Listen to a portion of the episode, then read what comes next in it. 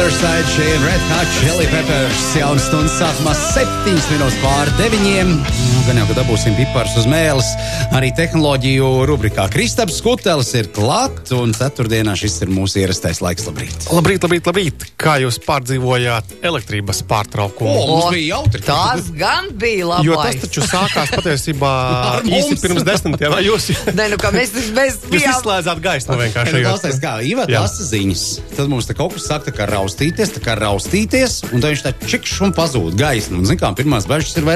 Jā, jā, Radio skan. Un te viss ir kārtībā, nu šajā ziņā. Radio skan, bet mēs tā kā nu sakām, ka mums pazuda elektrība. Nu tā, starp citu.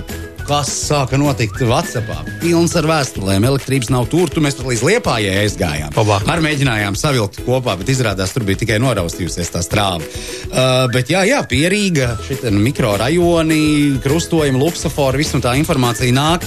Uh, nu, jāsaka, nu, ļoti lielā daudzumā, jā, un tad parādījās arī tā pirmā ziņa par it kā iespērušu lodveidu zibeni. Bet tas bija no, no, no, no cilvēka acu liecinieku, nevis no oficiāla avota. Jā, jā, jā. Nu, mēs ar šo informāciju arī dalījāmies, bet izrādās, ka mums uh, gandrīz līdz stundai izvēl ģenerators. Oh, tad jau, tad jau pārdzīvojāt Jā, jā, jā. normāli viss, viss notika. notika. Jā, manam izlēmtā kārtā bija aptuveni tajā laikā, kad notika šis pārāvums elektrības, um, jāpiedalās webinārā elektruma rīkotajā, kurā es stāstītu par savu pieredzi ar 1000 km braucieniem ar elektromašīnām. Un mēs burtiski tā kā nu, bijām tur stundu iepriekš sākuši, nu, gatavoties, saprast, kā tur ko tur pieslēgties. Pēkšņi es arī redzu, birojā bums pazūda gaisma, nu, kompis vēl darbojas, laptops.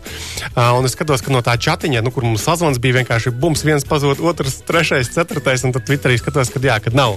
Tāpēc, nu, nu kur var tā trāpīt, ja, kad tev par elektriskām tēmām jārunā, un, un tā reize, nu, man liekas, šī tāds pārāvums ir ļoti reti Nu, bijis. ļoti, ļoti. jā. Nē, nu, nē, nu, tas, ka pilsētas lielas atstāja zibens bez elektrības uz kādu laiku, tas nav nekāds retums. Ir bijuši Es tādi neatceros. gadījumi. Nu, ir Senāk, bijuši, laikam. nu, jā, jā, ir bijuši tādi gadījumi. Es esmu mm, vismaz kaut kādā garā acīm redzu tādus rakstus un, un, un bildes, bet uh, vismulsinošākais, ko es jau vairākas dienas pēc kārtas saku, vismulsinošākais, tas, ka neviens no atbildīgajiem cilvēkiem pusstundas laikā to nevarēja pateikt. Kas noticis, tas ir traki, tāpēc ka mēs varam tajā savā mūsumā izdomāt jebko, ieskaitot kaut kādas eh, kaimiņu valsts uzbrukumu, kiber, kiber vai nezinu kādu tur.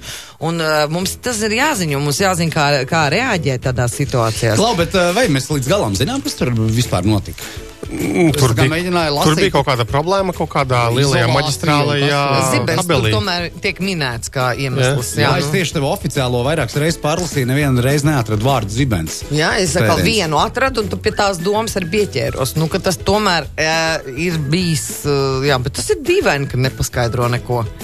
Bojājums radies zibens spērienu rezultātā. Es tādu vismaz. No ko to tur vairāk skaidrot? Kaut Nē, ko nu, dziļi jā, tehniski? es Nē, man, pat, nē, man patīk, atradis ka šāda attieksme. Ko jā. tev vispār jāzina? Es sēdu muciet. Nē, klausies, ja es būtu atradzis šādu teikumu, tad būtu nu, vairāk vai mazāk apmierināts. Nu, skaidrs, zibens, zibens, bet es tiešām lasīju tajā, tajā, tajā oficiālajā pasākumā, tur nebija pa zibeni nekas pieminēts. Vai papētīsim pēc tam, varbūt ko jaunu uzzināsim. jā. nu, vismaz vakardienas tajā sakarā visā ir KPLV ministri šausmīgi apvainojušies, jo nu, viņiem pieprasa tagad paskaidrojumu. Un uh, Kariņš Kungs, nu, ministra prezidents, jā, jo šie, šie dabūjuši tās ministrijas, nu, kaut kāda izlozes kārtībā, es nezinu, kā viņi tur lozē tās ministrijas, uh, izlozes kārtībā, nu, kas, ā, kas tur rūp par šito visu pasākumu. Jā, Nu, ba- baigi rūpes. Tur jau arī, tur jau arī futbols aizgāja, ka uz citām ministrijām tur pārmet. Nu, Jā, atpakaļ uz tehnoloģijām. Tātad, eh, un, eh, labi, elektrība, elektrība. Un eh, šajā nedēļas nogalē es atkal turpinu elektroautorātu 1000 km testus. Un šonadēļ, eh, sestdien, eh, būs iespēja braukt ar Teslu beidzot. Tesla Model 3, pie tam long range, jeb eh, nu, gargabalnieks, teiksim, potenciālais. Un tad aicinu arī sekot uh, Instagramam uh, manējam, un pēc tam būs kursorā arī video un lielais atziņu raksts. Un man ir sajūta, ja viss tā kā sanāks, kā sanāk, kā jāsanāk, tad uh, ar to Model 3 varētu arī pārspēt uh, līdz šim labāko laiku, 1000 km brauciena, ko uzstādīja Hyundai Kona Electric. Tātad uh, tas crossovers ar lielo bateriju. Tā kā būs interesanti. Pagaidām, cik viņam uz papīra ir tā kilometrāža? Um, nē, esmu baigi, pētījis, bet man liekas, kaut kas ap 500 km pat bija. Nu, respektīvi, ļoti daudz. Jā, nu, Bez uz, uz- uzlādēta pilna viņa var nobraukt Nē, nu, ļoti jā, tālu. nu, nu, nu, nu, 500. No, jā. padomā, te tev tā doma ir ar kaut kādām trīs apstāšanām, vai kā to visu izdarīt? Ot, es uh, dabūšu mašīnu šodien, un tad es Jo tu gatavošos jau pilnu viņu tā. neuzlādē tajā pauzītē pirmajā. Nav jēgas, tāpēc ne, es viņu uzlādēju nu, pirms brauciena pilnu, mm, un tad cik var nobraukt. Parasti, nu, tā kā ar labiem gadījumiem es varu nobraukt tātad um, Rīga, uh, Ventspils un lādēties Liepājā. Uh, bet liela daļa nespēja aizvilkt šo no, no, nogrieznīti, un tad nākas lādēties arī Ventspilī. Un tad tur tālāk var Liepājā palādēties vairāk, un tad braukt nevis tikai līdz Dobelē, bet arī kaut kur vēl tālāk. Nu, Instagramā viss būs tā kā, ot, Ie- kā notiek. Manā dzimtajā ciematā jau. Nē, nē, nē, nekur nebraucam. Mēs, mums ir konkrēts maršruts, mēs pieturamies tam maršrutam, lai, Nu, iebraukt, lai ir salīdzināmi viss. Jā, e, lūk, tā tad, e, starp citu, vēl tāda interesanta lieta. E, Mums uz kursora mailu jau vismaz divas vai trīs reizes pēdējo nedēļu laikā cilvēki ir sūtījuši ziņojumus no sērijas. Aizvāciet tos zilos elektriskos motorollerus, aizvāciet reāli traucē. Un Un mēs tikai rakstījām par to Skok sharing, eh, tātad elektrisko motorolleru uh, servisu. Uh, jo tā problēma, un es arī esmu redzējis arī Facebookā un, un, un arī Twitterī, ka cilvēki reāli tos motorollerus atstāja, kur pagadās. Principā pēc ceļu satiksmes noteikumiem uz ietves ir atļauts stāvēt velosipēdiem, divriteņu mopēdiem un motocikliem bez blakus vāģa, ja tas netraucē gājēju pārvietošanos. Tāpēc, principā, nu nevar teikt, ka nedrīkst viņi atrasties uz vietas. Drīkst. Tikai lūdzu piestumjam tuvāk ēkai. Nu, tur, kur nav kaut kāda, nezinu, tur kafejnīca vēl tas kaut kas. beigsies, ka viņus iemetīs Daugavā vai kaut kas tāds. nu, Mazo smētā tos Ir skrējējienīšus. gadījumi. Lielos gan jau kā arī kādreiz. Tāpēc, ka, nu, nu cienam apkārtējos, ja, ja, grib, ja gribam, lai mūs cienītu arī. Nē, nē, Tāpēc, tagad jau arī var vērot um, tos pašus elektroskūterus, kā tik viņi netiek atstāti. Es domāju, tiem, kas pēc tam viņus uzlasa, nu, pēc tam GPS datiem vai kā viņus atrod. Nu, tur ir pagaidā. Es, piemēram, vakar braucu, man, man šķiet, tas bija vakar, vai nu vakar vai aizvakar, tad uz uh, Deglava tilta. Tāpēc, nu, tā kā tilta vidū, nu, saprot, tilta vidū, protams, gājēji tajā sadaļā, viņš tur ir, vai nu viņš ir izbeidzies, vai viņam izbeidzās nauda par to pakalpojumu, vai kas, bet viņš ir, nu, tā vienkārši nekurienē tilta vidū, tā hops, viņš stāv un, nu, nav tā, Kaut kas tur nav tur nav loģika. galam. jā, es, es, es, es burtiski vakar runāju ar, ar vienu no šāda elektrisko skrējēju servisa īpašniekiem, vadītājiem. Viņš teica, jā, um, tātad skrējēju savākšana dienas beigās ir, ir reāli nu, geocachings. Nu, cilvēki tos aparātus atstāja visneiedomājamākajās vietās. Vienkārši nu, uz tilta vidūs kaut kādos, nu, kur tu grūti piestāties un Nu, savākt jā, es viņu. Pagaidiet, bet uh, viņam kaut kāds sots nav paredzēts. Nē, nē, nē, to, ka- Tev, tev jāstāv viņš tur, kur tu vari atstāt, jā, un viss nemest nekur galvenais. Arī tādi keisi gan ir bijuši. Tā ka tas ir interesanti. Vēl par braukšanu runājot, pagājušā nedēļas nogalē es veltīju tātad uh, gandrīz diennakti. Es izbraukāju visu Rīgu un pierīgu, uh, un 60 vietās izmērīju visu trīs mobilo sakaru operatoru mobilo internetu. Uh, un es domāju, ka nākošais nedēļa būšu apkopojis datus, un kursorā būs um, nu, tātad, uh, rezultāts ko es būšu izpētījis, kurš ir ātrākais, kurš ir stabilākais un vispār plašāk pieejamais um, tātad, mobilais Tas internets.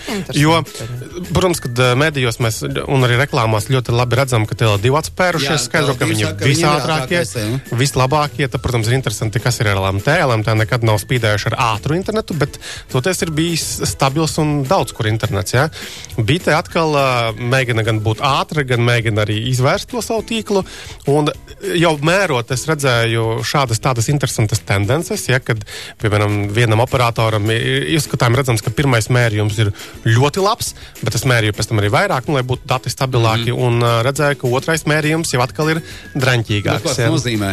Nu, tas nozīmē kaut kādu, nu, nu, tur tehniski varētu iedziļināties tajā jautājumā arī vairāk, bet nav stabilitātes. Ja? Nu, nu, tā es to vērtēju. Ja visi abi, abi divi pārējie operatori, nu, cik viņš parāda, tik viņš arī parāda nākamajos secīgajos mērījumos, tad tādas nu, mērījuma rezultātu staigāšana, man liekas, neko labu neliecina. Mm -hmm. Tā kā tā, bet es saku, dati būs apkopoti, būs atkal kartes attaisīta tā, lai katrs mums varētu saprast, piemēram, oh, kā tur mārupēja, un vai, vai, vai, vai, vai kaut kur, nezinu, Rīgas šajā vai, vai tajā pusē. Un, uh, 300 km nobraukāja. Tad Rīga it kā maza, bet, nu, redz, ka to jāizmēra visur, visās vietās. Tad diezgan ir interesanti. Lūk, um, Tālāk, um, šodien tiks prezentēts jaunais Playstation 5. Tātad, nu, atkal visi, gatavoja, visi gatavojas uh, no holiday sezonam. Šogad tāds interesants izpurgāts mums tas gads gan sanāk, un neizskatās, ka jautrība beigsies ar šo visu. Un uh, tad, jā, tad jaunais Playstation, nu, atkal jaudīgāks, skaistākas spēles, jaudīgākas spēles. Un jāgaida, kad viņš būs pieejams, būs uh, jādabū un jāpamēģina. Jo, nu, rudens tumšs tuvojas, un tad jau kas tur jāspēlē. Nē, nē, nu man tur vienkārši, Kristap, tu tā, tā runa, tu mājās ir mērķa auditorija izaugusi. Kaut ko sāk pirmo reizi pār lūpām šitā kombinācija man Playstation špļaut. Ja. Nu, labi. Tā kā, nu jā. Ne, ne, Nav ne- nevainas. Ja- ja- ja nevar ar Lego vairs aizbāzt muti. Ja? Ar to kā laiciņā nevar. Mute lielāka par tiem LEGO krājumiem. Ja? Var jau būt, ka nemaz nav tik slikti. Nu, lai spēlē to Playstation. Ko? Jā, eh, Bolt ir ieviesuši dzeram naudas funkciju kobraukšanas lietotnē. Baigi interesanti, ka viņi sauc to par kobraukšanas reāli. Nu, nav jau nekāda kobraukšana, tas vienkārši taksometru lietotne. Uh, bet jā, tad parādīsies beidzot uh, dzeram naudas, jo kaut kādās Uber lietotnēs un citās lielajās liftā tas, tas viss ir bijis. Un, Amerikā un, ir. un, nu, Amerikā tu, man liekas, vispār nevari neko darīt, ja tā nav nē, tipa. tur ir- viss tur ir tā 15. Es atceros to decembra to, to, to taksu. Tur bija vai nu 15, 20% vai kaut kas tāds. Nu tā, tur bija rīktīgi tā kā, nu. Tur nemaz nelaiž ārā, kamēr tu neesi nospiedis to, to, to opciju. Tur trīs opcijas bija. Jā, līdz šim procenti? mums te pietika vienkārši ar, 10, ar, ar, 15, 20 ar mums iedot. 5 zvaigznītes šoferim. Tā jau skaitījās, ceram, nav. Vēl piedāvām atvainojies, ja gadījumā kaut kas ne tā. jā, jā, jā. jo tāpēc, tāpēc, ka tiem, kas tagad uh, sauc uh, nu, taksometrus, ja, tā kā boltus sauc, ir jāpaskatās, tur ir noteikumi vispār tā, sakarā ar Covid uh, nu, ierobežojumiem. Tur ir tātad stikls, ja, tā kā organiskais. Ne visos. Tur ir Vis- kaut kāds protekts, man liekas, sadaļa atsevišķa nu, kategorija to, to mašīnu. Nu, katrā ziņā es, es, es devos ar tādu. Kāds stikls tur nav? Stikls tur vienkārši nu, depiņā nopirkuši kaut kādu nu, bet puscaurspīdīgo vismaz- to tur. Vismaz labi, ka tā, nu, īstenībā es nu, galīgi neesmu pret to. Es Jā, bet tad tu uzskatu- neredzi vadītāju. Tu nevari viņam skatīties sejās ar to atpakaļskatu spoguli, ur, ur, urbjošu skatienu.